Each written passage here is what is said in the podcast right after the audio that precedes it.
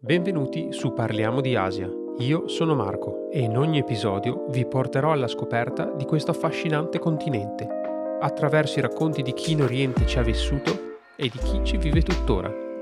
Dopo aver studiato lingua e cultura cinese, ho vissuto diversi anni in Cina. Rientrato ormai da tempo in Italia, sposato con una giapponese, conservo l'amore per l'Oriente. Se siete curiosi di scoprire qualcosa di più su questa parte di mondo, seguitemi in questo viaggio.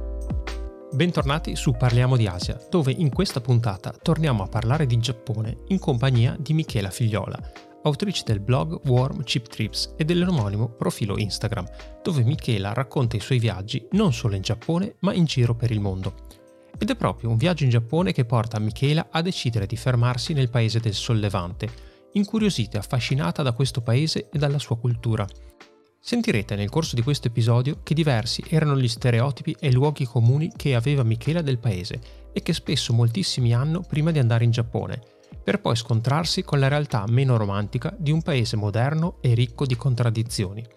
In questa puntata avremo modo di scoprire meglio cosa significa vivere in Giappone e soprattutto viaggiare. Se siete in procinto di recarvi nel paese del Sollevante, molti sono gli spunti e suggerimenti da seguire. Ma ora, senza ulteriori indugi, vi lascio in compagnia di Michela. Ciao a tutti e bentornati su Parliamo di Asia. Oggi siamo in compagnia di Michela Figliola, che è collegata con noi dal Giappone. Ciao Michela. Ciao, ciao Marco, ciao a tutti, grazie per avermi invitata.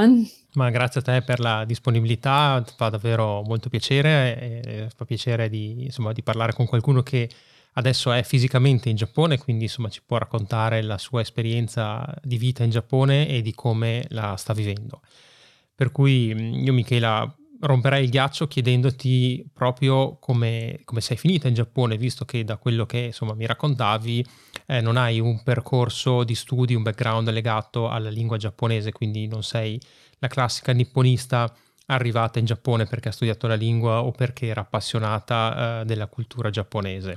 Quindi ecco, se vuoi raccontarci un pochino come mai sei finita nel paese del Sollevante, sicuramente credo che sia uh, una buona introduzione.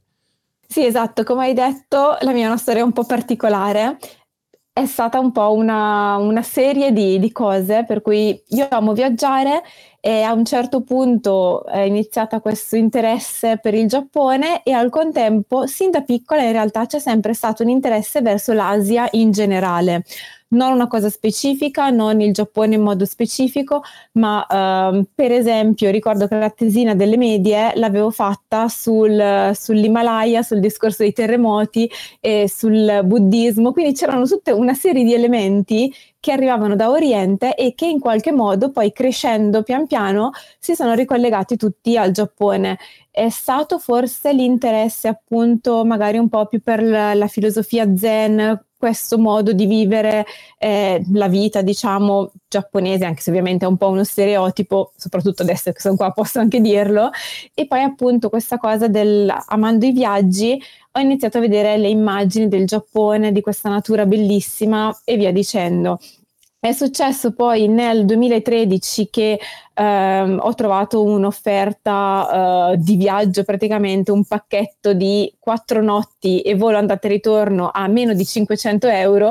L'ho preso al volo e eh, quando, quando, sono arrivata a Tokyo eh, ero col mio ex ragazzo, entrambi abbiamo detto ok, dobbiamo, dobbiamo venire a vivere qui e quindi da lì poi abbiamo fatto altri tre viaggi in Giappone, eh, visitando varie zone, ma nel frattempo anche cercando di capire di più eh, a proposito del Giappone, come poter fare a eh, trasferirsi e soprattutto studiando eh, la cultura giapponese, la mentalità giapponese per essere pronti a quello che avremmo dovuto affrontare una volta qui.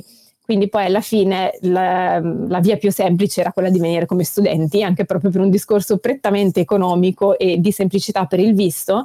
Quindi appunto siamo venuti col visto studentesco e dopodiché eh, finita la scuola di lingua, tra l'altro anche lì il giapponese sapevamo proprio le basi, proprio i saluti e forse i numeri fino a 10 e poco altro. E appunto anche per quello adesso non lo parlo in realtà ancora bene, cioè lo parlo da sopravvivenza, proprio per questo motivo. Poi una volta finita la, la scuola di lingue abbiamo preso strade diverse, io ho iniziato a uh, lavorare facevo già un lavoro part-time che poi è diventato il lavoro full-time che mi ha dato il visto e poi ecco è, continuato il mio percorso in Giappone. Bene, Michele tu accennavi a, a questo interesse comunque di, in generale per, per l'Asia, anche un po' magari mitigata dalla filosofia zen o quello che era percepito qui da noi. Com'era la, la tua percezione eh, del Giappone idealista, che insomma credo che sia un po' quella che, che hanno in molti, e com'è stato poi quando ci sei arrivata uh, l'impatto con quello che poi è stata la realtà giapponese, con quello che hai visto del paese? Allora, eh, diciamo che l'interesse è nato soprattutto e anche l'idea era proprio quello di un paese in cui dove c'era una grande calma, dove si aveva modo di estraniarsi, diciamo, un po' dal mondo esterno e in qualche modo concentrarsi su se stessi per migliorarsi. Poi nel frattempo ho um, comunque io appassionata in generale di storia, pian piano poi ho scoperto anche appunto la storia giapponese e quindi il fascino del mondo samurai, quindi c'era anche questa idea di onore e integrità che ehm, ahimè nel Giappone moderno è stata completamente disintegrata. quindi questo diciamo è stato lo, la cosa più, mm-hmm. lo shock più, più forte che comunque se in molte cose, diciamo, c'è ancora e soprattutto fuori dalle città, magari anche parlando con le persone più anziane o comunque visitando il Giappone rurale o comunque quello che non è Tokyo, comunque molte cose resistono ancora. Eh, però ecco, la, sebbene comunque poi appunto prima di venire mi fossi preparata sui lati oscuri, diciamo, della, della società giapponese moderna, il, lo shock più grande è, è, stato quello, vedere come mh, delle, le cose che comunque hanno fatto grande il Giappone e hanno portato il Giappone a quello che è adesso, compresa la modernità, sembrano quasi che siano state dimenticate dai giapponesi stessi e questa è la cosa che vedo un po' adesso e che personalmente mi fa più male, proprio da amante del Giappone, tra virgolette, autentico, mm. il cambiamento la, diciamo, quello che è successo negli ultimi anni e quel, quello che sta avvenendo soprattutto nelle città e al giorno d'oggi è un po' triste la cosa che, che appunto che un po' mi, mi, ha scioccato di più, nel senso me l'aspettavo per alcune cose, però è stato quasi più forte di quello che, che immaginavo, diciamo. Mm, sì, Beh, allora diciamo che per esperienza personale, se, se, uno è stato ad esempio a Tokyo e pensa, come tu accennavi, a un discorso di tranquillità e un posto dove rilassarsi, sicuramente sono due, due posti molto lontani. Però qualche invece mh, mm, esempio pratico di quello che dicevi poco fa, cioè eh, cos'è, mh, mm, se riesci appunto a mettere proprio qualche esempio rispetto a quello che secondo te un pochino eh, manca nella società moderna o è cambiato e un po' eh, diciamo in un certo modo l'ha rovinata? Eh, metto un attimo le mani avanti mm. perché questo discorso sembra che poi io stia sputando nel piatto dove mangio, tra virgolette. E io dico sempre, io queste cose negative del Giappone ci tengo a dirle mm-hmm. per due motivi. Uno, perché purtroppo c'è tanto un'idea idealizzata del Giappone, come che è visto come il paese perfetto, quando non è così, mm. ma come comunque non esiste nessun paese perfetto. Certo. Il Giappone ha tanti lati positivi, ma neanche di negativi. E eh, seconda cosa, appunto, è una cosa che a me dà fastidio particolarmente perché è, cioè, come vedere proprio il Giappone che mm. si fa del male con le sue mani e quindi soffro nel vedere questa cosa proprio per amore del perché, Giappone. Certo, sì. E allora, una delle cose, ad esempio, più brutte è proprio la. Um, e questo, ripeto, nelle città come Tokyo è come l'individuo uh, diventa sostanzialmente un, un, automa, uno zombie eh, che fa tutto senza un perché, senza una motivazione. Una, una, parola che si nomina spesso associata al Giappone è l'ikigai, mm-hmm. che è mhm. una sorta di ragione di vita. Ecco, sembra che nel Giappone moderno questa cosa mh, sia andata a perdersi a livello personale perché sì, magari si ragiona per il bene della società e si ragiona in gruppo, ma questo è quello che viene detto. La realtà è ben diversa. La realtà è che eh, purtroppo la società moderna giapponese è strutturata in modo che non viene data libertà di pensiero e quindi il, il giapponese cresce senza farsi domande, seguendo quello che è la massa e eh, tante volte non vedendo le criticità di quello che fai, quindi è come se andasse continuamente a sbattere contro un muro senza trovare una soluzione, mm. quando la soluzione sarebbe semplicemente fare un passo di lato e c'è la porta per continuare. Mm. Ecco, questo è un esempio e sì, diciamo, molto conformismo, no? Diciamo. Esatto, molto conformismo e, e, tante volte anche poche, ci si fa poche domande mm. su su quella che è la quotidianità, su cosa è giusto e sbagliato, cose che magari il discorso giusto e sbagliato dipende naturalmente dalle culture, dalla cultura di ognuno. Eh, però un discorso è accettare una cosa e ritenerla giusta perché si è fatto un processo mentale interiore proprio. Un conto è darla per giusta semplicemente perché non si vedono alternative. Sì. E questo è quello che succede un po' nel Giappone moderno, soprattutto nelle città. Non ci si domanda mai perché. Mm, non si mette in niente. discussione quello che si fa, il perché lo si fa e ci si inserisce sostanzialmente in una grande catena di montaggio che è forse il lavoro moderno e, e si va avanti in maniera passiva, giusto? Esatto, esatto. E questo porta a una serie di, di cose come appunto il non migliorarsi, che è mm. la cosa che a, a, me aveva attratto del Giappone sì. attraverso eh, lo zen, del lavoro mm. su se stessi, del migliorare sempre. Ecco, e vederla invece così, che è totalmente l'opposto, è la cosa, diciamo, più, che più mi ha impressionato e scioccato allo stesso tempo. Ok, però tu comunque dopo che sei andata in Giappone, che hai visto il Giappone per la prima volta e che ci sei tornata, come dicevi qualche altra volta, comunque qualcosa è scattato e qualcosa del Giappone ti ha fatto dire sì, mi piacerebbe provare a vivere qui. E cos'è stato quel qualcosa che, che ti ha detto, che ti ha fatto dire sì, dai, facciamo un'esperienza di vita qua? Ma in realtà non so, non c'è una cosa precisa, è semplicemente io sono una persona che segue molto l'istinto mm. e l'impulso delle cose e così è stato, ma provo. Infatti una cosa importante è che se io non avessi trovato un lavoro a determinate condizioni mm. una volta finito il periodo da studente, quindi se l'unica opzione sarebbe stata quella di lavorare in una tradizionale azienda giapponese, una kaisha classica con tutta la serie di regole che vanno a seguire, me ne sarei tornata in Italia piuttosto. Ho mm. avuto poi la fortuna di trovare invece un ambiente a me adatto, quindi comunque diciamo sono venuta in Giappone con le idee chiare su cosa potevo accettare e cosa no, diciamo. Quindi sono riuscita a crearmi il, il mio, la mia isola felice, diciamo, mm-hmm. sebbene comunque siano ovviamente cose che magari infastidiscono fuori dalla mia bolla, e ripeto, questo è riferito a Tokyo, ma quando io esco da Tokyo lo riesco a ritrovare quel Giappone idealizzato, mm. diciamo così, che avevo nella mia testa. Quindi ecco, semplicemente è stato che mh, mm, ho voluto provare, quasi una sfida, nel senso comunque in Italia stavo bene, ero contenta, ma ho voluto provare questa cosa, una sorta di sfida personale sì. ed è andata bene, quindi per quello sono rimasta. Poi comunque mi trovo molto molto bene, ecco. Mm-hmm. Sì, sì, comunque hai detto ok, mi metto in gioco a qualcosa che mi piace, qualcosa che, che mi colpisce, che secondo me il Giappone ha anche tante cose, eh, se vogliamo, un po' eh, familiari nel, nel, subconscio, magari perché sono rappresentate nei manga, negli anime.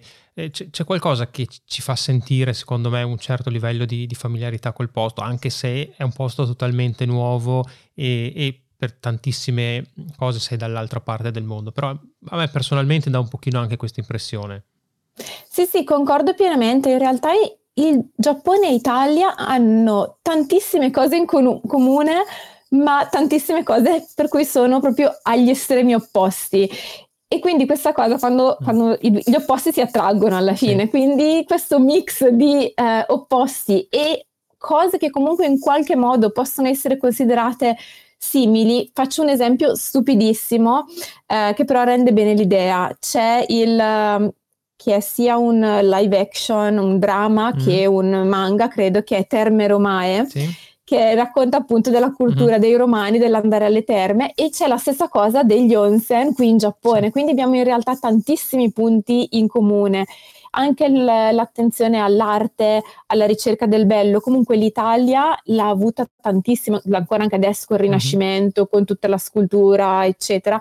E il Giappone anche a modo suo, però ha questa ehm, diciamo questo filo conduttore che è sempre stata la ricerca del bello, del perfezionare le arti, eccetera. Quindi ci sono tanti punti in comune che ce lo rendono in qualche modo familiare e adatto a noi. Poi altri che sono appunto, dicevo, l'opposto, eh, però questo mix di cose crea una mm. magia veramente unica a volte. Sì, sì, è vero. E però secondo me è giustissimo anche quello che, che stavi dicendo, Doc, che gli opposti si attraggono e noi italiani siamo tendenzialmente più uh, disordinati, confusionari eh? e quando andiamo in Giappone rimaniamo tutti a bocca aperta, meravigliati eh, dall'ordine, dalla pulizia. Poi non riusciamo a metterlo in pratica qui perché quando torniamo in Italia continuiamo a fare eh, quello che, che, facciamo sempre.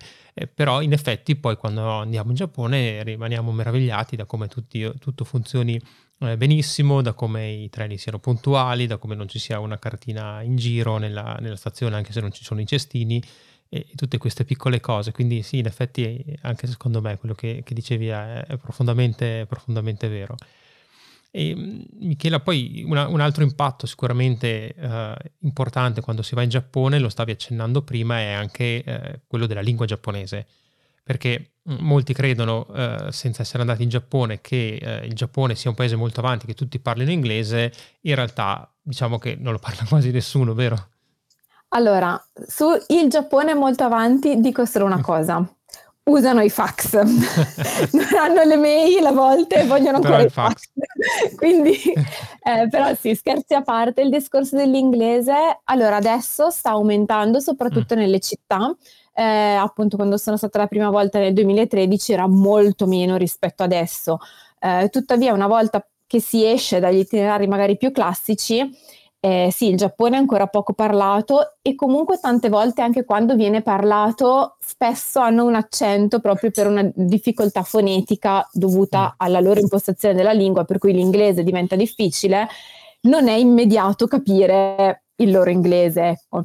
Però voglio rassicurare tutti che nonostante in Giappone l'inglese sia poco parlato, le persone sono estremamente gentili e disponibilissime ad aiutare, a dare indicazioni e in qualche modo si, ci si riesce sempre a capire. Ecco. Sì, e infatti una cosa che appunto anche a me molti chiedono, magari quando chiedono qualche consiglio sulla lingua, ah, ma come faccio, come non faccio? E in effetti una cosa che anche a me viene un pochino sempre da rassicurare è proprio di dire che si è comunque in un paese che da, da un lato è sicuramente molto sicuro a livello di, mm, proprio di sicurezza personale, di microcriminalità, quindi ti fa sentire anche a tuo agio e eh, se devi fare un viaggio sei anche più sereno con eventuali eh, rischi proprio fisici insomma del, del, viaggio. E dall'altra parte come dicevi tu la disponibilità poi mm, dei giapponesi che tra di loro non, non lo farebbero mai, no? di chiedere informazioni, di fermarsi, darsi una mano, tutte queste scene qui di, di aiutare la mamma con la carrozzina, no? eccetera.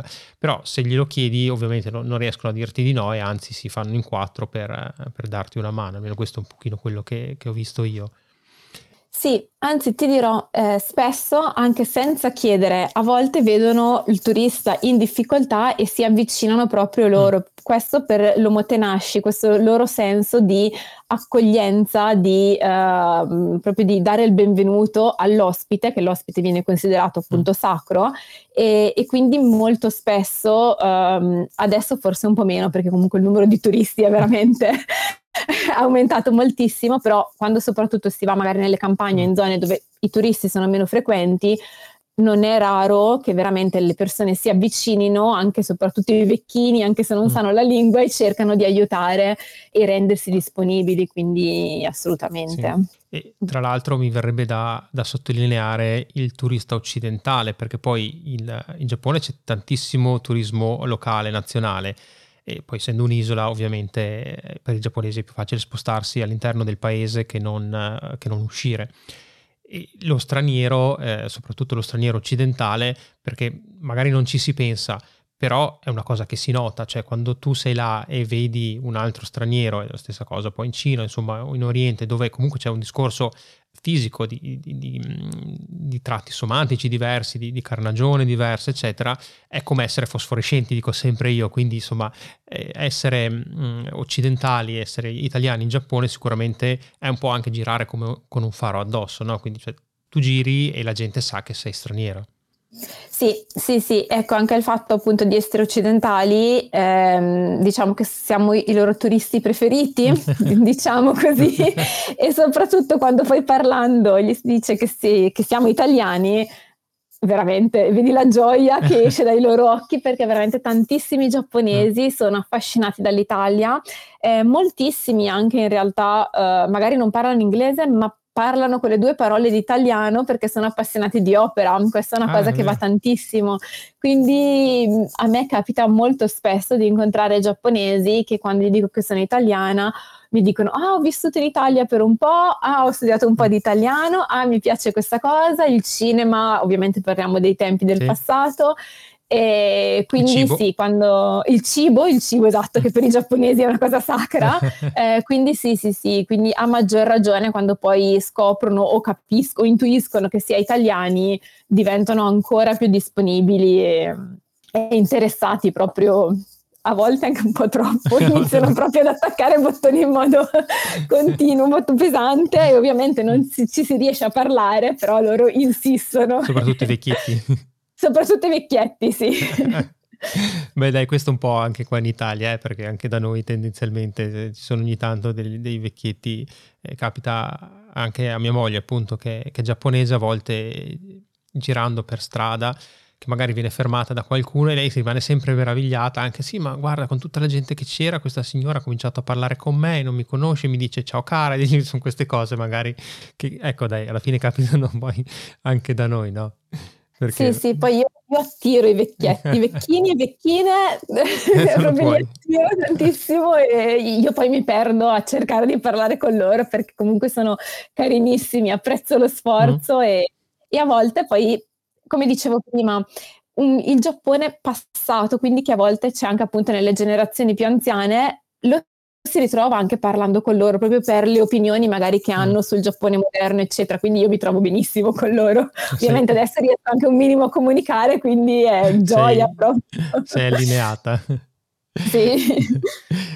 un'altra cosa di cui insomma hai accennato all'inizio parlando di quando sei arrivata in Giappone e che uh, secondo me spesso viene sottovalutata da quelle persone che uh, magari vogliono andare in Giappone, vorrebbero andarci o come mi capita spesso, mi chiedono ma cosa ci fai in Italia perché non vai a vivere in Giappone, è anche il discorso uh, del visto, perché il Giappone comunque è un paese dove, come hai detto tu uh, all'inizio, giustamente avevi bisogno del visto.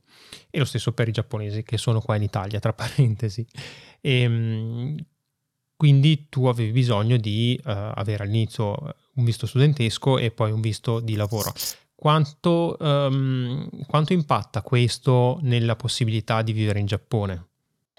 Allora, ehm, il visto è fondamentale. Diciamo che l'altra opzione, mh, mm, diciamo, tra virgolette, più semplice per ottenere un visto che non sia il visto studentesco è quello de- del business eh, visa e quindi di aprire una propria attività in Giappone dove ovviamente però viene richiesto un budget molto più alto, oltre che in alcuni casi poi comunque tutto il discorso burocratico, quindi è meglio ave- affidarsi ad un'azienda giapponese. Spesso viene detto che il socio giapponese è necessario, non è in realtà mm. necessario per legge, però diciamo se hai un socio che è in società con te ti puoi fidare di più rispetto mm. che ad affidarti a un esterno.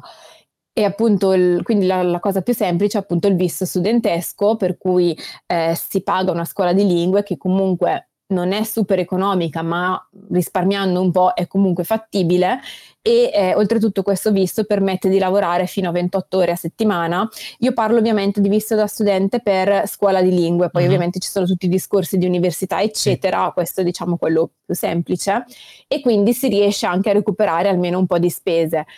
E poi per rimanere, sì, assolutamente serve comunque un altro tipo di visto, eh, ce ne sono vari, però diciamo quello più classico è appunto trovare un'azienda che assuma e che faccia da sponsor e l'immigrazione poi deve approvare la persona che abbia tutte le carte in regola per fare quel determinato lavoro e non si può stare senza lavoro per più di tre mesi. Quindi mm. se io un domani decido di cambiare lavoro o anche quando ho cambiato in passato, ne ho dovuto trovare un altro entro tre mesi, altrimenti avrei pers- perso il visto. Quindi è fondamentale, è fondamentale. Ecco, diciamo. Eh, sì, sì, è, sì. Un, una cosa tecnica che però insomma è importante ricordarsi, aver presente, saper come gestire, perché poi se vieni imbannato perché ti è scaduto il visto sono, sono complicazioni notevoli. Esatto, sì, mm, si viene appunto uh, rispediti mm. indietro e credo anche che per un po' non si possa tornare in Giappone, non sono sicurissima e non lo voglio sapere onestamente. lasciamolo, lasciamolo, lì e speriamo di non doverlo mai scoprire di persone. Sì. Esatto. E quindi Michela, tu se ho capito bene, ehm, quando hai cominciato a studiare lì, eh, sei riuscita poi a trovare appunto un lavoro part-time che ti permettesse um, beh, in parte di coprire giustamente i costi della vita in Giappone, che non sono uh, ovviamente banalissimi, e sia dall'altra parte anche di sperimentare un po' quello che vuol dire uh, lavorare in Giappone, quindi vivere il Giappone un po' nella sua totalità. E com'è stato cominciare a lavorare mh, in Giappone e se era con una ditta giapponese con i giapponesi? Eh, allora, eh, vabbè, i lavori part-time che ho fatto quando ero studente ehm, erano comunque tipo eh, in un caffè di conversazione inglese mm. e poi gestione di alcune pagine social e quindi ambito digitale, quindi in realtà non avevo, okay. Cioè non erano aziende giapponesi, il rapporto con i giapponesi era limitato appunto a quelli che venivano al caffè per mm. fare conversazione inglese. Poi quando ho iniziato il lavoro, diciamo, mh, part-time, che poi è quello che mi ha fatto il VIS, è diventato full-time, era una piccola azienda giapponese, eh, però start-up e molto occidentale come stile. Io anche quando stavo facendo la ricerca del lavoro full-time, eh, diciamo, ho fatto una scelta, come dicevo prima, sapevo che non avrei voluto lavorare in una classica azienda giapponese e quindi anche il mio modo di eh, presentarmi, mandare il, il curriculum o presentarmi ai colloqui mm-hmm. era chiaro a far capire a questa azienda se io potevo essere la persona adatta a loro e quindi anche l'azienda adatta a me. Ad esempio, io non ho mai fatto un colloquio, un colloquio eh, indossando il suits, il completo classico, mm-hmm. tristissimo. Cioè, mi sono sempre esatto, dei giapponesi tutti uguali, tra l'altro mhm. spesso mm-hmm. anche di veramente scarsa qualità e, e, quindi mi sono sempre presentata così come andavo ai colloqui di mm. lavoro in Italia, perché comunque io ho lavorato in Italia per nove anni e mh, comunque esperienza lavorativa la avevo, quindi mi presentavo sempre in modo ovviamente adatto sì. ad un colloquio, però se un'azienda richiedeva assolutamente il SUTS con il curriculum che seguiva mm. il, formato giapponese fatto in un certo modo, evidentemente io non sarei stata mai adatta a quell'azienda e quell'azienda non era adatta a me. Quindi ecco, diciamo, già dal, dal momento della uh-huh. ricerca del lavoro ho fatto questa distinzione. E quindi anche quando ho iniziato a lavorare, comunque mi sono trovata bene, non ho avuto grandi problemi, anzi in quell'azienda ho conosciuto poi quello che è il mio fidanzato attuale. E era un'azienda mh, piccola, come ho detto, mm-hmm. però eh, molto aperta anche al ascoltare le idee, il classico ambiente da startup. C'erano ovviamente alcuni problemi legati alla logica giapponese in alcuni casi, sì. soprattutto per quanta, quanto riguardava magari il rapporto con i clienti, mm. eccetera, però io per fortuna, diciamo, non ho mai sperimentato il lato negativo del lavorare in Giappone, okay. che so che tanti appunto lamentano comprese alcune amiche che invece hanno avuto mm. queste esperienze. Ecco. Sì, anche perché immagino tu abbia fatto comunque eh, una ricerca e dei colloqui impostati tendenzialmente eh, in inglese piuttosto che in giapponese, visto che dicevi che poi il giapponese l'hai imparato, però immagino soprattutto all'inizio eh, non a un livello lavorativo. Sì, sì, sì, allora eh, ho sempre cercato ehm, lavori in cui fosse necessaria la doppia mm. lingua mm. comunque e ehm, in, in, realtà quando cercavo il lavoro all'inizio pensavo che col mio livello medio, quindi equivalente più o meno a un N3, ma sì, va bene anche se c'è da lavorare in giapponese, poi comunque lo imparo facendo. Mm-hmm. Però poi il caso ha voluto che nel mio lavoro si, si parlasse in inglese e quindi ho continuato su quella strada e il giapponese è rimasto lì, anzi sono andata indietro perché sebbene adesso riesco comunque a, parlarlo mm-hmm. e soprattutto a capirlo, diciamo un buon, un buon 80% mm. lo capisco, parlarlo un po' più difficile, ma leggere e scrivere con, praticamente con traduttore e traduzione automatica e comunque lavorando col computer. Mm. Non ho questa grande necessità ed è andato persino indietro rispetto a quando ero studente, che invece dovevo fare i compiti. Dovevi ricordare, quindi... scrivere i kanji a mano magari. Esatto. sì, sì, beh, comunque tranquillizzati perché anche mia moglie, che appunto pur essendo madrelingua giapponese, ogni tanto non si ricorda come si scrive qualcosa perché poi non scrivendo mai, purtroppo la difficoltà di, del giapponese ma anche de, del cinese, anch'io mi ricordo quando ho lavorato in Cina, poi magari scrivendo anche banalmente solo al computer, se devi rimetterti a scrivere a mano e quindi scrivere qualche carattere a mano, eh, capita che veramente ti, ti, venga il blocco e tu non sappia più come scriverlo, quindi lo riconosci magari visivamente, però se poi si tratta di scriverlo è un processo, è un processo diverso, quindi eh, sono lingue molto complicate che vanno tenute veramente molto molto in esercizio. Esatto.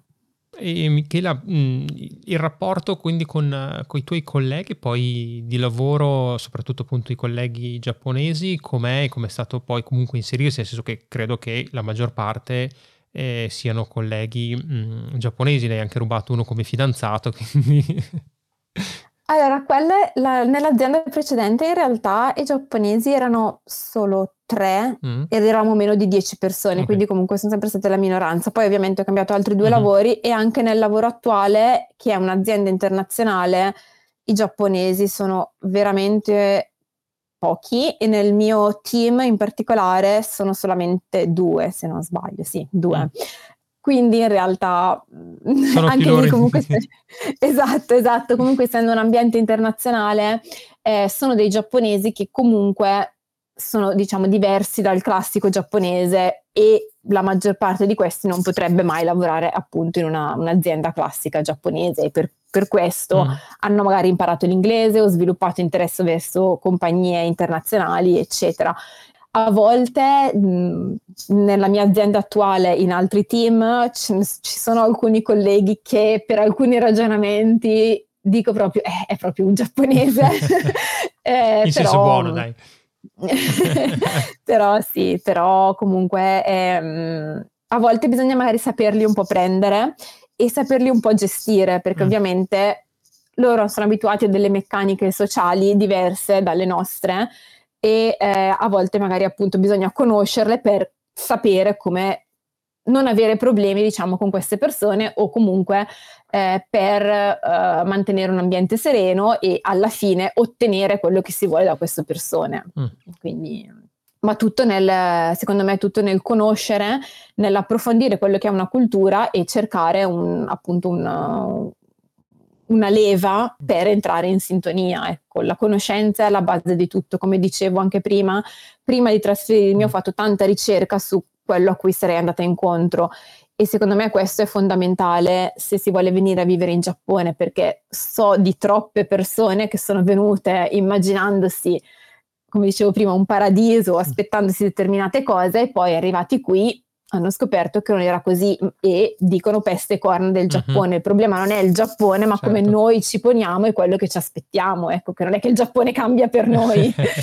sì, sì, giusto, è portare avanti un'idea del Giappone che magari appunto non esiste, esiste solo nella nostra mente e non, e non capire invece come, come, comportarsi, come relazionarsi, perché poi spesso eh, noi da, da stranieri facciamo anche tanti mh, errori comportamentali, soprattutto in una società che ha delle, delle, regole, dei costumi molto molto diversi dai nostri, tante regole non scritte perché poi appunto ci sono abitudini, modi di fare che appunto non sono codificate, non è che esiste un manuale come puoi studiare la lingua, eh, però eh, possono pregiudicare poi i rapporti di lavoro, i, i rapporti interpersonali.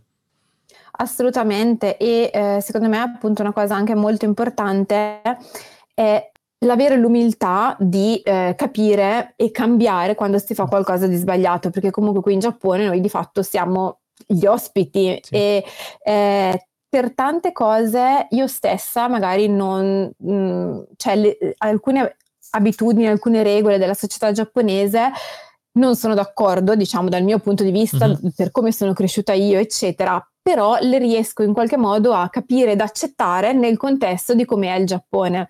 Quindi, sebbene io non sia d'accordo, però dico ok, è così e eh, come dicono i giapponesi, shoganai, non ci posso fare niente, lo devo accettare.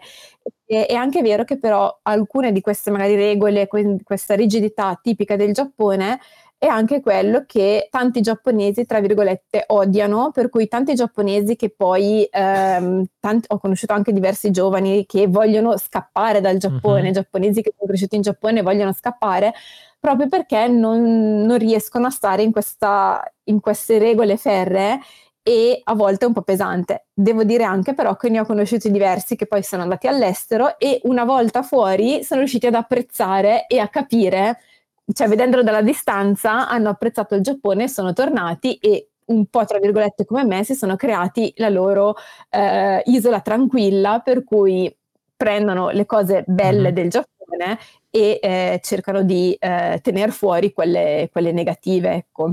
Sì, Possiamo dire però anche che il giapponese mediamente, perché diciamo mh, isolano, quindi chiuso in un contesto culturale poco, poco disponibile a ricevere stimoli esterni, eh, perché magari impreparato linguisticamente, perché appunto con una società molto rigida non è preparato spesso ad andare all'estero e a mh, mm, vivere fuori dalla società giapponese che in alcuni, uh, non dico in alcuni casi, ma per certi versi un po' um, tratta le persone anche quasi come dei bambini, cioè mm, in Giappone tutto deve funzionare in maniera estremamente facile, eh, deve esserci la persona che ti aiuta se una cosa è leggermente più complicata, eh, se compri una cosa c'è la spiegazione dall'A alla Z nel minimo dettaglio di come funziona, di come deve essere impostata e diciamo a volte passami in termini un po' a prova di scemi. Quando eh, magari escono eh, dal Giappone e eh, si trovano appunto eh,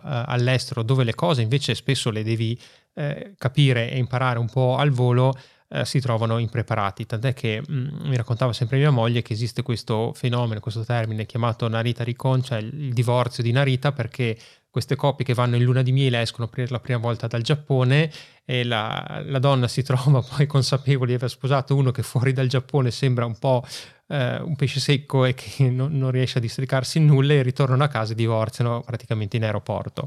E non so se condividi un po' questa, questa percezione. Non mh, mm, sapevo del Narita Recon, però concordo mm. assolutamente eh, al 100% con tutto quello che hai detto.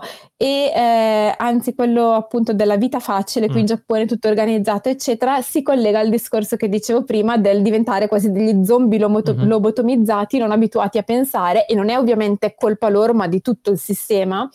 E sì, sono d'accordissimo. E, um, è vero che tanti giapponesi appunto magari sognano di uscire, ma poi quando escono e mm-hmm. vedono le cose il loro equilibrio cambia completamente.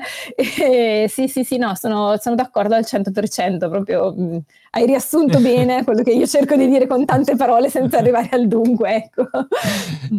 E Michela, parliamo uh, un attimino di, di viaggi, no? adesso stiamo parlando dei giapponesi che, che, vanno, che vanno, fuori, eh, tu però... Eh, ti occupi e sei insomma specialista di viaggi, hai un, un bellissimo um, profilo Instagram che è Warm Chip Trips eh, con cui poi appunto ti ho conosciuto, ti ho scoperta, eh, lavori comunque nel, nell'ambito di viaggi, eh, com'è viaggiare in Giappone?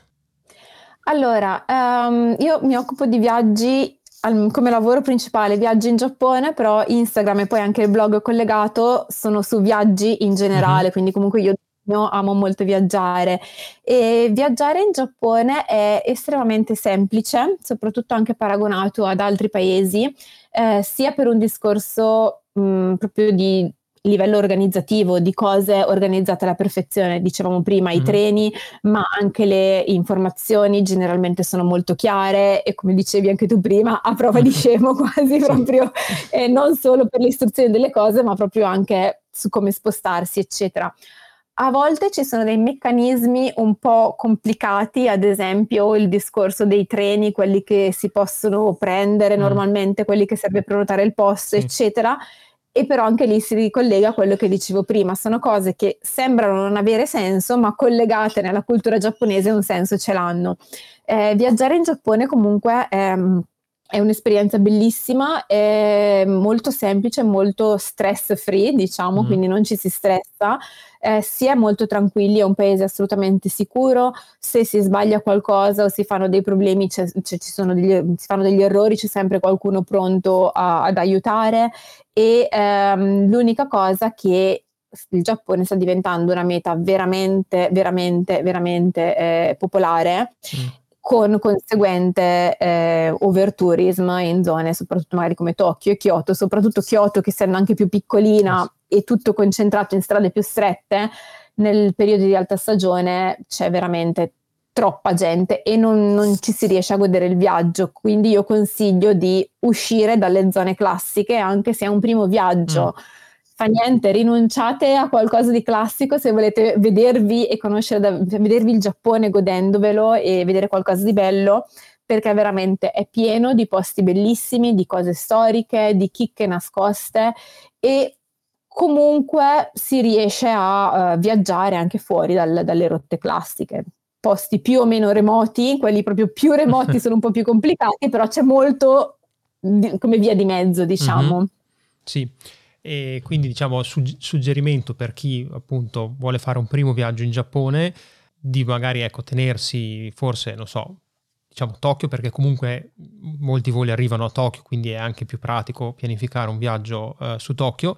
Eh, io personalmente consiglio sempre comunque di dedicare un po' di giorni a Tokyo perché è una città particolare e molto interessante con diverse anime sfaccettature, e, ehm, cosa che spesso viene sottovalutata. Mi capita di, di, sentire diverse persone che poi mi dicono: Ah, sì, ma sai che devo stare di più a Tokyo perché poi non ho visto questo, non ho visto quell'altro, era interessante. Non so se, se condividi la, la riflessione, però secondo me ecco, un consiglio che io mi sento di dare, quella esperienza che non è come la tua, però è quello di dire guarda, visto che arrivi a Tokyo, insomma, spendici qualche giorno, passa qualche giorno e poi muoviti e, e vai a vedere qualche, qualche posto. Quindi Michele, tu ad esempio cosa, cosa, consiglieresti per chi vuole farsi, non so, due settimane in Giappone come, come, prima, come prima vacanza? Allora, eh, ovviamente tappa a Tokyo e Kyoto eh, è comunque mm. da fare. La cosa importante è eh, capire che sia a Tokyo e Kyoto ci sono tantissime altre zone e tantissime mm. altre cose da vedere oltre ai grandi classici. Tokyo comunque essendo appunto più grande la gente si affolla meno e eh, ci sono veramente tantissimi quartieri anche nascosti, chicche nascoste eh, che comunque sono in centro mh, quindi facilmente raggiungibili e eh, sono veramente diciamo ogni quartiere di Tokyo è come se avesse una sua anima, sì. una sua caratteristica. Quindi a seconda dei gusti personali di ognuno, Uh, visitare magari anche qualcosa di diverso da quello che è il classico uh, incrocio di Shibuya per dire, sì. ecco ci sono tante altre cose. E lo stesso su Kyoto. Uh, personalmente io una cosa che non consiglio è il padiglione d'oro, mm. che è bellissimo, famosissimo, ma attenzione che è sempre super affollato, eh, è relativamente caro perché mi pare che l'ingresso sia 500 o 600 yen, che sono 4 euro, però per i prezzi del Giappone, mm. dove tanti templi sono anche gratuiti, è caro. E ci si ritrova circondati da tantissime persone per fare, per avere quell'angolino in cui fare la foto a questo padiglione dorato sì. che si vede dalla distanza e, e nemmeno si può entrare e basta. E oltretutto è a 40 minuti di autobus minimo dal mm. centro, quindi si, si, perde veramente tanto tempo, quando Kyoto è piena di tantissime mm. altre zone, tantissimi altri templi, altrettanto belli e con molta meno gente, dove si respira davvero quella che era l'atmosfera di Kyoto, della, dell'antica capitale del Giappone, eccetera. Ecco, questo per fare un esempio. Poi altre città eh, che consiglio, io amo tantissimo Kanazawa. Mm-hmm eh, Canada ovviamente sta diventando più conosciuta sì. adesso, quindi andateci finché non... che non esplode il boom di Canada anche all'estero. esatto, ed è una città molto sì. molto graziosa perché comunque ha anche dei quartieri di geisha, ha un quartiere samurai, mm. ha un giardino um, che è uno dei tre più belli del Giappone e personalmente il mio preferito, ne ho visti due, no, mm-hmm. però eh, rimane comunque il mio preferito e ehm, il pesce a Kanazawa è buonissimo, quindi per chi ama sushi, sashimi, eccetera, è ottima.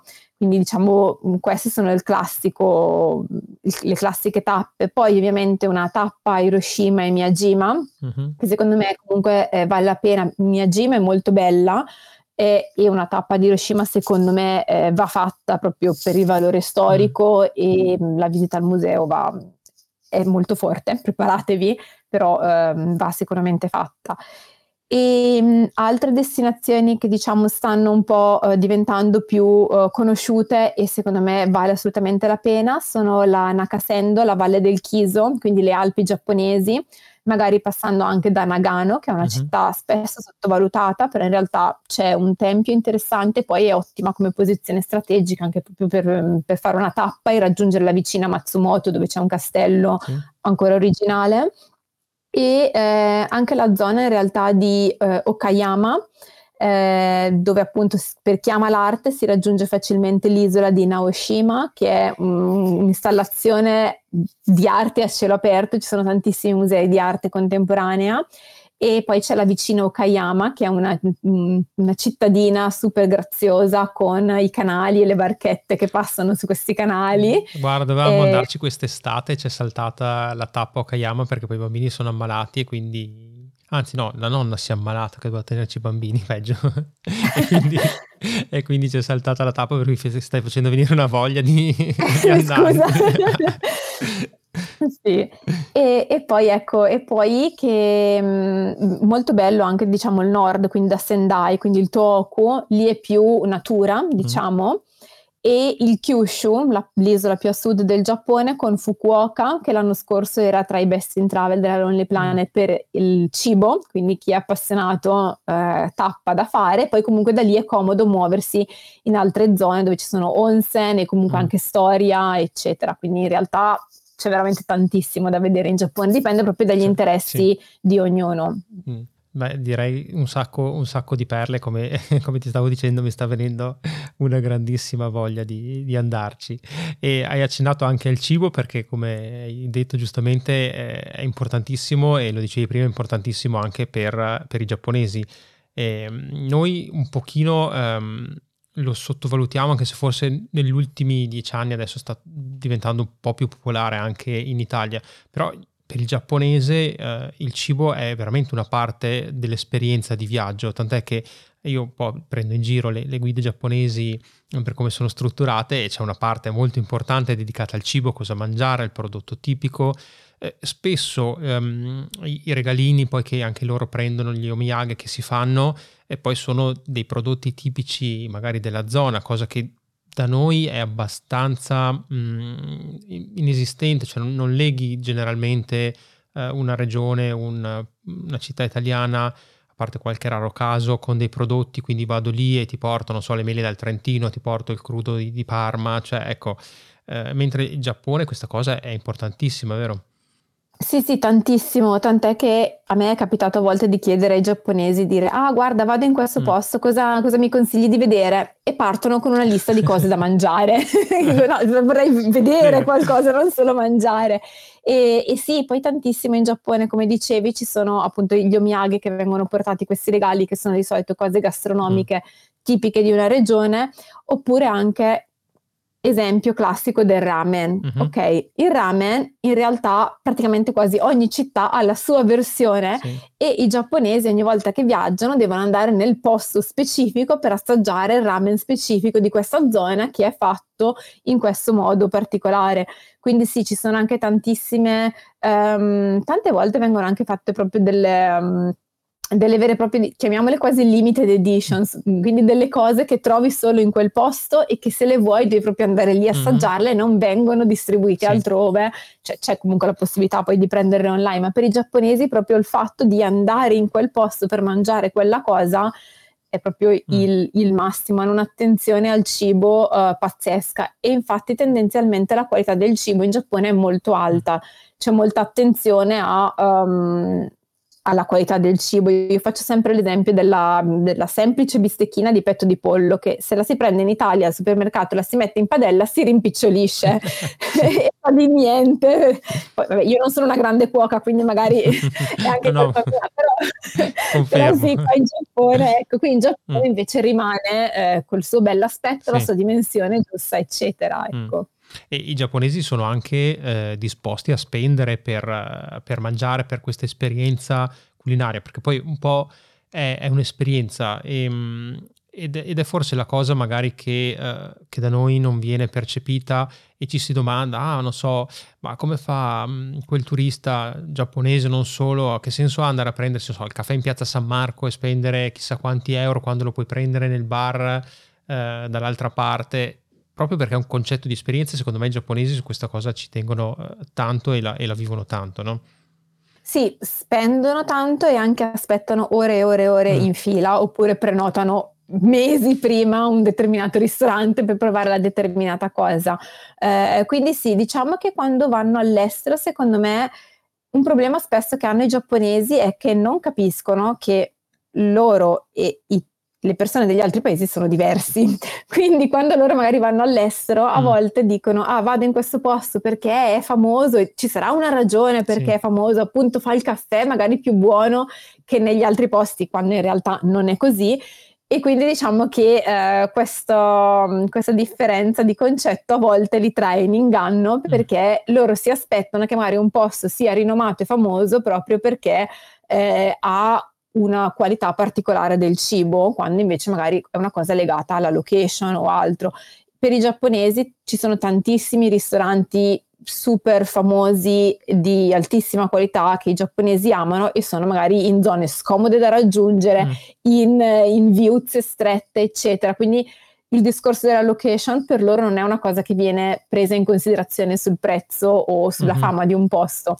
Quindi questo a volte appunto gli causa dei problemi quando appunto si vanno a prendere un determinato caffè pagandolo dieci volte tanto, quando effettivamente la qualità del caffè poi magari è uguale, mm. è un'altra. Però per loro sì, è anche comunque parte sì. dell'esperienza, mm. della del dire io ho fatto questa cosa in questo specifico sì. posto. Per i giapponesi questo conta mm. tantissimo. Sì, però ecco sì, loro sono disposti a spendere, mm, però è anche vero secondo me da, da, dall'esperienza, dall'esperienza, mia che comunque eh, non è particolarmente costoso mangiare mh, mm, in posti normali e anche eh, rinomati, cioè se vai appunto a mangiare il ramen famoso di una certa località, non, non, lo pagherai tre volte quello che lo paghi nel ristorante normale di, di Tokyo, il prezzo più o meno è quello, quindi forse qui magari rimangono anche scioccati dal fatto che certi posti molto mh, mm, eh, famosi hanno anche dei prezzi che non si aspettano perché molto molto più cari di, di altre parti.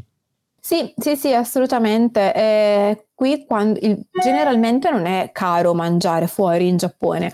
Ovviamente parliamo di pasti normali, mm. poi quando si va magari in ristoranti di lusso certo. e per altre motivazioni eh, il prezzo ovviamente sale, però sì, esatto, come dicevi loro uh, un ramen buono, faccio l'esempio di Fukuoka uh-huh. che ha uno dei ramen sì. più conosciuti, lo paghi veramente anche meno che a Tokyo tante volte sì. ed è buonissimo e di ottima qualità. Quindi eh, è proprio anche il concetto da, da, parte del ristoratore che è diverso, mm. non è quello di, tra virgolette, arricchirsi sul sì. cliente, ma è quello di dargli mm-hmm. l'esperienza, dargli cibo di qualità e cibo buono. Mm. Quindi sì, assolutamente d'accordo. E quando i giapponesi poi escono, non si aspettano, come dicevo prima, pensano che sia tutto come il Giappone e, e a volte appunto non capiscono perché per, in alcuni casi magari i costi siano alti quando magari la qualità è media, diciamo. Sì. Sì, eh, però ecco, questa secondo me è anche un'opportunità che può essere sfruttata eh, per, per, noi italiani, sia come, sia come, paese, sia come anche, eh, penso al discorso, non so, guide turistiche. Ho fatto una puntata con, con Giorgia di una valigia per il Giappone che ha appunto, lei fa come guida, porta i giapponesi anche in Italia e raccontava che appunto in Sardegna una cosa che apprezzano molto è eh, tutta la parte enogastronomica ed è un po', secondo me, una nicchia che avrebbe un senso di essere sviluppata proprio perché in Italia attualmente è ancora mm, a livello abbastanza embrionale, cioè il turismo qui in Italia è puntato sulla, mm, sulla visita e quindi se tu prendi la nostra guida turistica, per tornare all'esempio della guida, hai pagine e pagine di descrizione della storia, della cultura e tutto quanto e mh, avrai forse un riferimento su cosa mangiare, mentre in Giappone c'è un trafiletto su cosa vedere pagine e pagine di cosa mangiare, cosa comprare poi da, da regalare, da portare a casa. Però può essere, secondo me, anche eh, un'opportunità per, per, andare a sviluppare magari delle attività, del business eh, qui in Italia, anche con i giapponesi, ma non, ma non solo con i giapponesi. A livello poi di costi, invece viaggiare in Giappone per sfatare o confermare un mito che il Giappone è caro, com'è? È davvero così caro o si può viaggiare senza spendere una fortuna? Costa meno che viaggiare in Italia. Ovviamente Vabbè. volo escluso. Parlando di, di ristoranti, mm. di hotel e di ingressi, eh, onestamente costa meno che viaggiare in Italia e me ne sono proprio accorta quando sono tornata in Italia le ultime due volte, sì. nel 2021 e a aprile-maggio scorso. Costa meno, quindi viaggiare in Giappone non è costoso. Mm. C'è da specificare che il Giappone ha un range di prezzi molto vario, quindi si possono trovare cose super economiche a esperienze di super mm. lusso. Mm. Eh, quindi ovviamente, e, e, anche ogni volta che si va ad aggiungere un servizio o un qualcosa in più, ovviamente quello lo si paga. Non è certamente un paese economico come altri paesi mm-hmm. del sud-est asiatico, sì. però um, è, è, più economico dell'Italia se vogliamo usare un metodo di paragone mm-hmm. facile da capire. La cosa più, uh, forse più cara sono i trasporti e in particolare i treni. E anche il discorso anche di, delle metro mm. a Tokyo, ma perché le distanze sono molto grandi, ehm, perché qui sia come treni che come aerei non ci sono, diciamo il prezzo è sempre quello, non ci sono le tariffe come da noi che magari prenoti prima mm. o ci sono i periodi di sconto. Sì, a volte alcune compagnie low cost dei voli fanno degli sconti, ma comunque non fanno mai prezzi super stracciati e ovviamente i voli in altissima stagione si alzano, parlo proprio di voli interni, sì. però i treni il prezzo è, è fisso. Quindi io dico sempre quando uno programma un viaggio in Giappone eh, di partire a fare il calcolo del, del, volo aereo e dei trasporti che pensa di utilizzare e poi il resto, secondo me, calcolare un 100 euro a testa al giorno, considerando eh, sistemazione, mm-hmm. pasti e ingressi, mm, ci, ci può stare. Ci ecco. sì, sì. Diciamo che è almeno quello che io cerco un pochino di trasmettere per, per, chi è interessato insomma, a farsi un, un, giro, una vacanza in Giappone, è che complessivamente è caro perché comunque eh, starei via magari almeno un paio di settimane e hai un viaggio intercontinentale, quindi devi mettere in conto un viaggio e tanti pernottamenti, quindi ovvio che diventa un viaggio importante, un viaggio costoso, però anche condivido pienamente quello che dicevi, in Giappone tante cose appunto come mangiare e alberghi si trovano tantissime soluzioni a dei prezzi veramente eh, impensabili per un paese comunque come il Giappone che ha comunque un costo della vita eh, molto, molto elevato e degli stipendi comunque più alti dei nostri mediamente e quindi da quel punto può sorprendere, no? Sì, faccio un esempio brevissimo. Mm. Vabbè, Tokyo ovviamente è un po' più cara, eh, soprattutto adesso, soprattutto i prezzi degli hotel si sono alzati tantissimo, ma io ho trovato ancora sistemazioni in business hotel che ok hanno sì. la stanza piccolina, però per due persone con colazione a uh, 6.000 yen che al cambio attuale mm. sono meno di 40 euro, sistemazioni pulite, certo. non stanze condivise, mm-hmm. eccetera in Italia trovare una stanza per due persone con colazione e bagno in camera a meno di 100 euro mm, in una metropoli come non so inizia a diventare un po' complicato ecco eh. giusto così per dare un'idea mm-hmm. No, no, è vero, è vero. E um, un'esperienza assolutamente da fare quando si viaggia in Giappone, cosa, cosa può essere? A me viene in mente di andare in un onsen, quindi provare ad esempio i bagni termali giapponesi. Ci sono eh, altre esperienze, qualcosa che consigli ecco, da, da, incorporare in una vacanza in Giappone per chi va la prima volta? Eh, io colgo la palla al balzo dell'onsen mm. e dico non limitarsi solo all'onsen, ma fare proprio l'esperienza del ryokan, sì. quindi con la notte in questa locanda tradizionale, con eh, la cena eh, kaiseki, mm-hmm. quindi con le varie portate tradizionali giapponese e sì, anche la colazione classica giapponese, col quindi pesce... col pesce grigliato, il riso, eccetera, Buono. è un'esperienza. E appunto, magari in una località termale dove ci sono anche appunto gli onsen, eh, però ecco, proprio farla completa con il pernottamento, quella assolutamente è una cosa pernottamento che solitamente è sul tatami nei futon, mm. quindi sostanzialmente sul pavimento. Eh, magari alcuni possono dire ma no, non me la sento. Io dico per una notte provatela, quella secondo me è l'esperienza assolutamente da fare. L'unica cosa che spesso i tatuaggi negli onsen non sono mm-hmm. accettati. Ci sono alcune località dove invece sono, sono più um, tattoo friendly, ad esempio Beppu, Kinosaki sì. Onsen e Kusatsu Onsen, sono le prime tre che mi vengono in mente più famose, oppure c'è anche la possibilità di eh, prenotare o avere la stanza con l'onsen privato mm-hmm. in stanza oppure prenotarlo solitamente per un'ora, di solito sui 20 euro, eh, priva- ad uso privato. Ci sono molti ryokan che hanno appunto, uh-huh. oltre all'onsen pubblico, anche questo privato in cui si può entrare. Attenzione che l'onsen, eh, queste terme, si entra nudi e uh-huh. divisi per sesso, quindi va bene, meglio sottolinearlo perché magari qualcuno non se lo aspetta e chi non se la sente certo. di entrare comunque nella vasca pubblica uh-huh. può sempre prendere l'opzione dell'onsen privato anche se non ha tatuaggi, ecco. Sì, sì, sì, sì, è vero, perché però è anche quella è un'esperienza, eh, superato magari l'imbarazzo che può, che può suscitare la, la, prima volta, insomma, di entrare in un, un bagno pubblico con, ecco, nudi, però sicuramente è un'esperienza da fare, ricordandosi che bisogna lavarsi prima di entrare nel bagno. Esatto, esatto, sì, eh, di solito quando ci si entra, ci si spoglia, ci si fa la doccia nella zona apposita e poi si entra già tutti belli lavati nell'onsen e mh, mm, allora io dico una cosa a chi magari si sente imbarazzato, nessuno ci fa caso, mm. eh, sono lì tutti per rilassarsi, il concetto proprio dell'entrare nel, nell'onsen è quello di eh, rilassarsi e eh, lasciare andare le preoccupazioni e eh, quindi nessuno, mh, mm, nessuno, ci farà caso mm. a voi, anzi può essere che magari vi, vi cerchino anche di aiutare spiegandovi come si fa, quindi non c'è assolutamente ne, nessun imbarazzo, capisco può essere strano, però credetemi, dopo che lo provate la prima volta mh, mm, vorrete sempre andare a fare gli onze, soprattutto in inverno, dopo che si cammina e si gira tanto, entrare nell'acqua calda uh, senza niente addosso, si sta benissimo, sì, sì, sì. sì. Anche calda perché è tanto calda. Eh, forse sì. anche quello un po' a volte uno shock per noi, che l'acqua eh, insomma, degli onsen è veramente molto molto calda, cioè esci come un gamberetto poi. Sì, sì, sì, solitamente intorno ai 40 gradi, poi ci sono posti dove è veramente calda e posti dove magari è un po' più fattibile.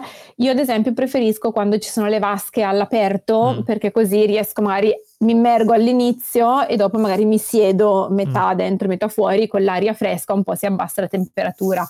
Però ecco, solitamente anche si sta 5 minuti, 10 minuti, non di più. Ovviamente poi si può uscire e rientrare, però sì, è molto calda. Bene, bene.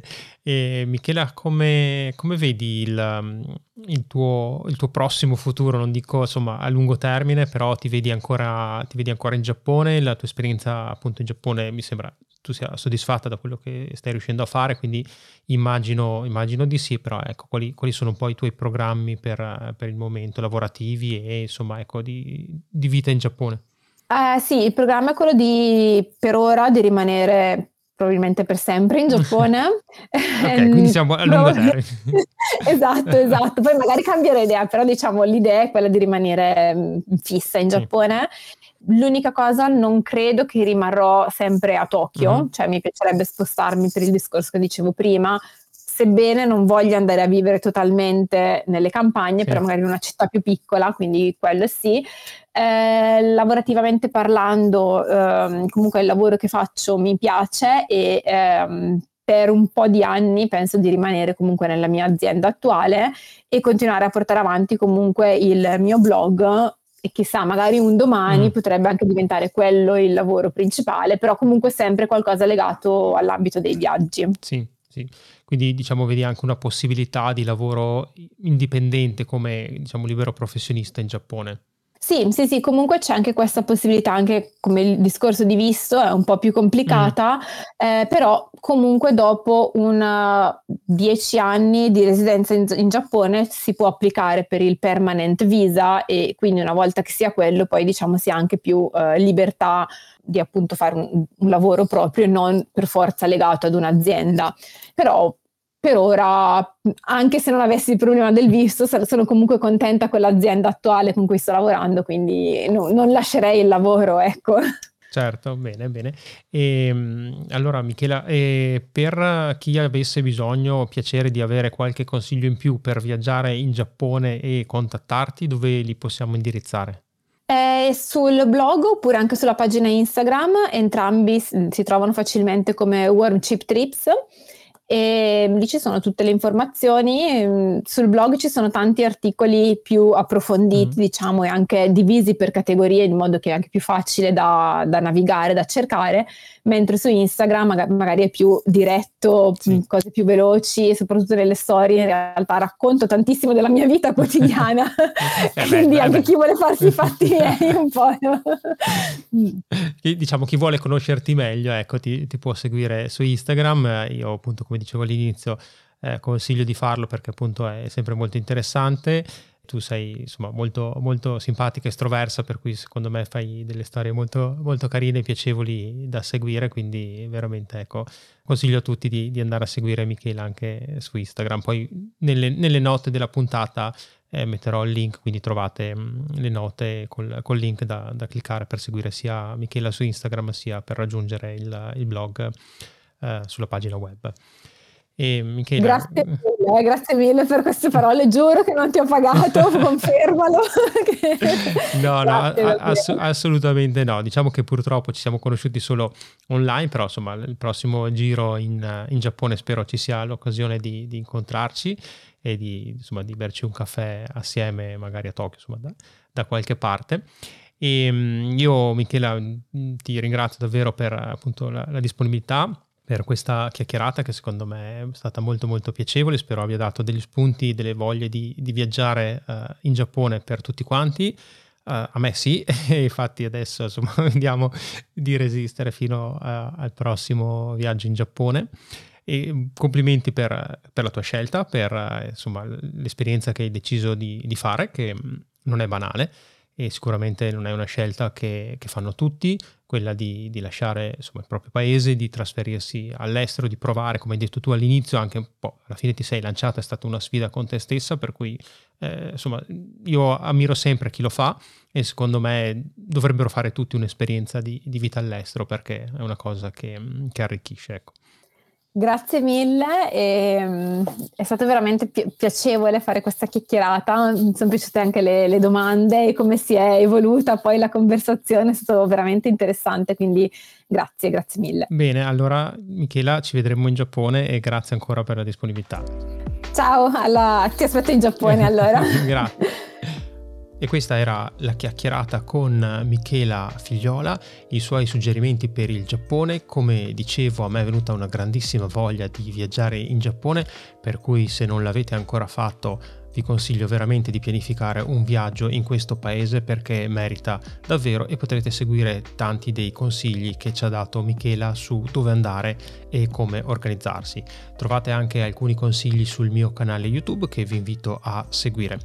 Se ancora non siete registrati, non seguite Parliamo di Asia, vi invito a, a, farlo e anche magari possibilmente a lasciare una bella recensione su Spotify o su Apple Podcast. Questo davvero è un supporto grandissimo per me e per continuare con questo programma.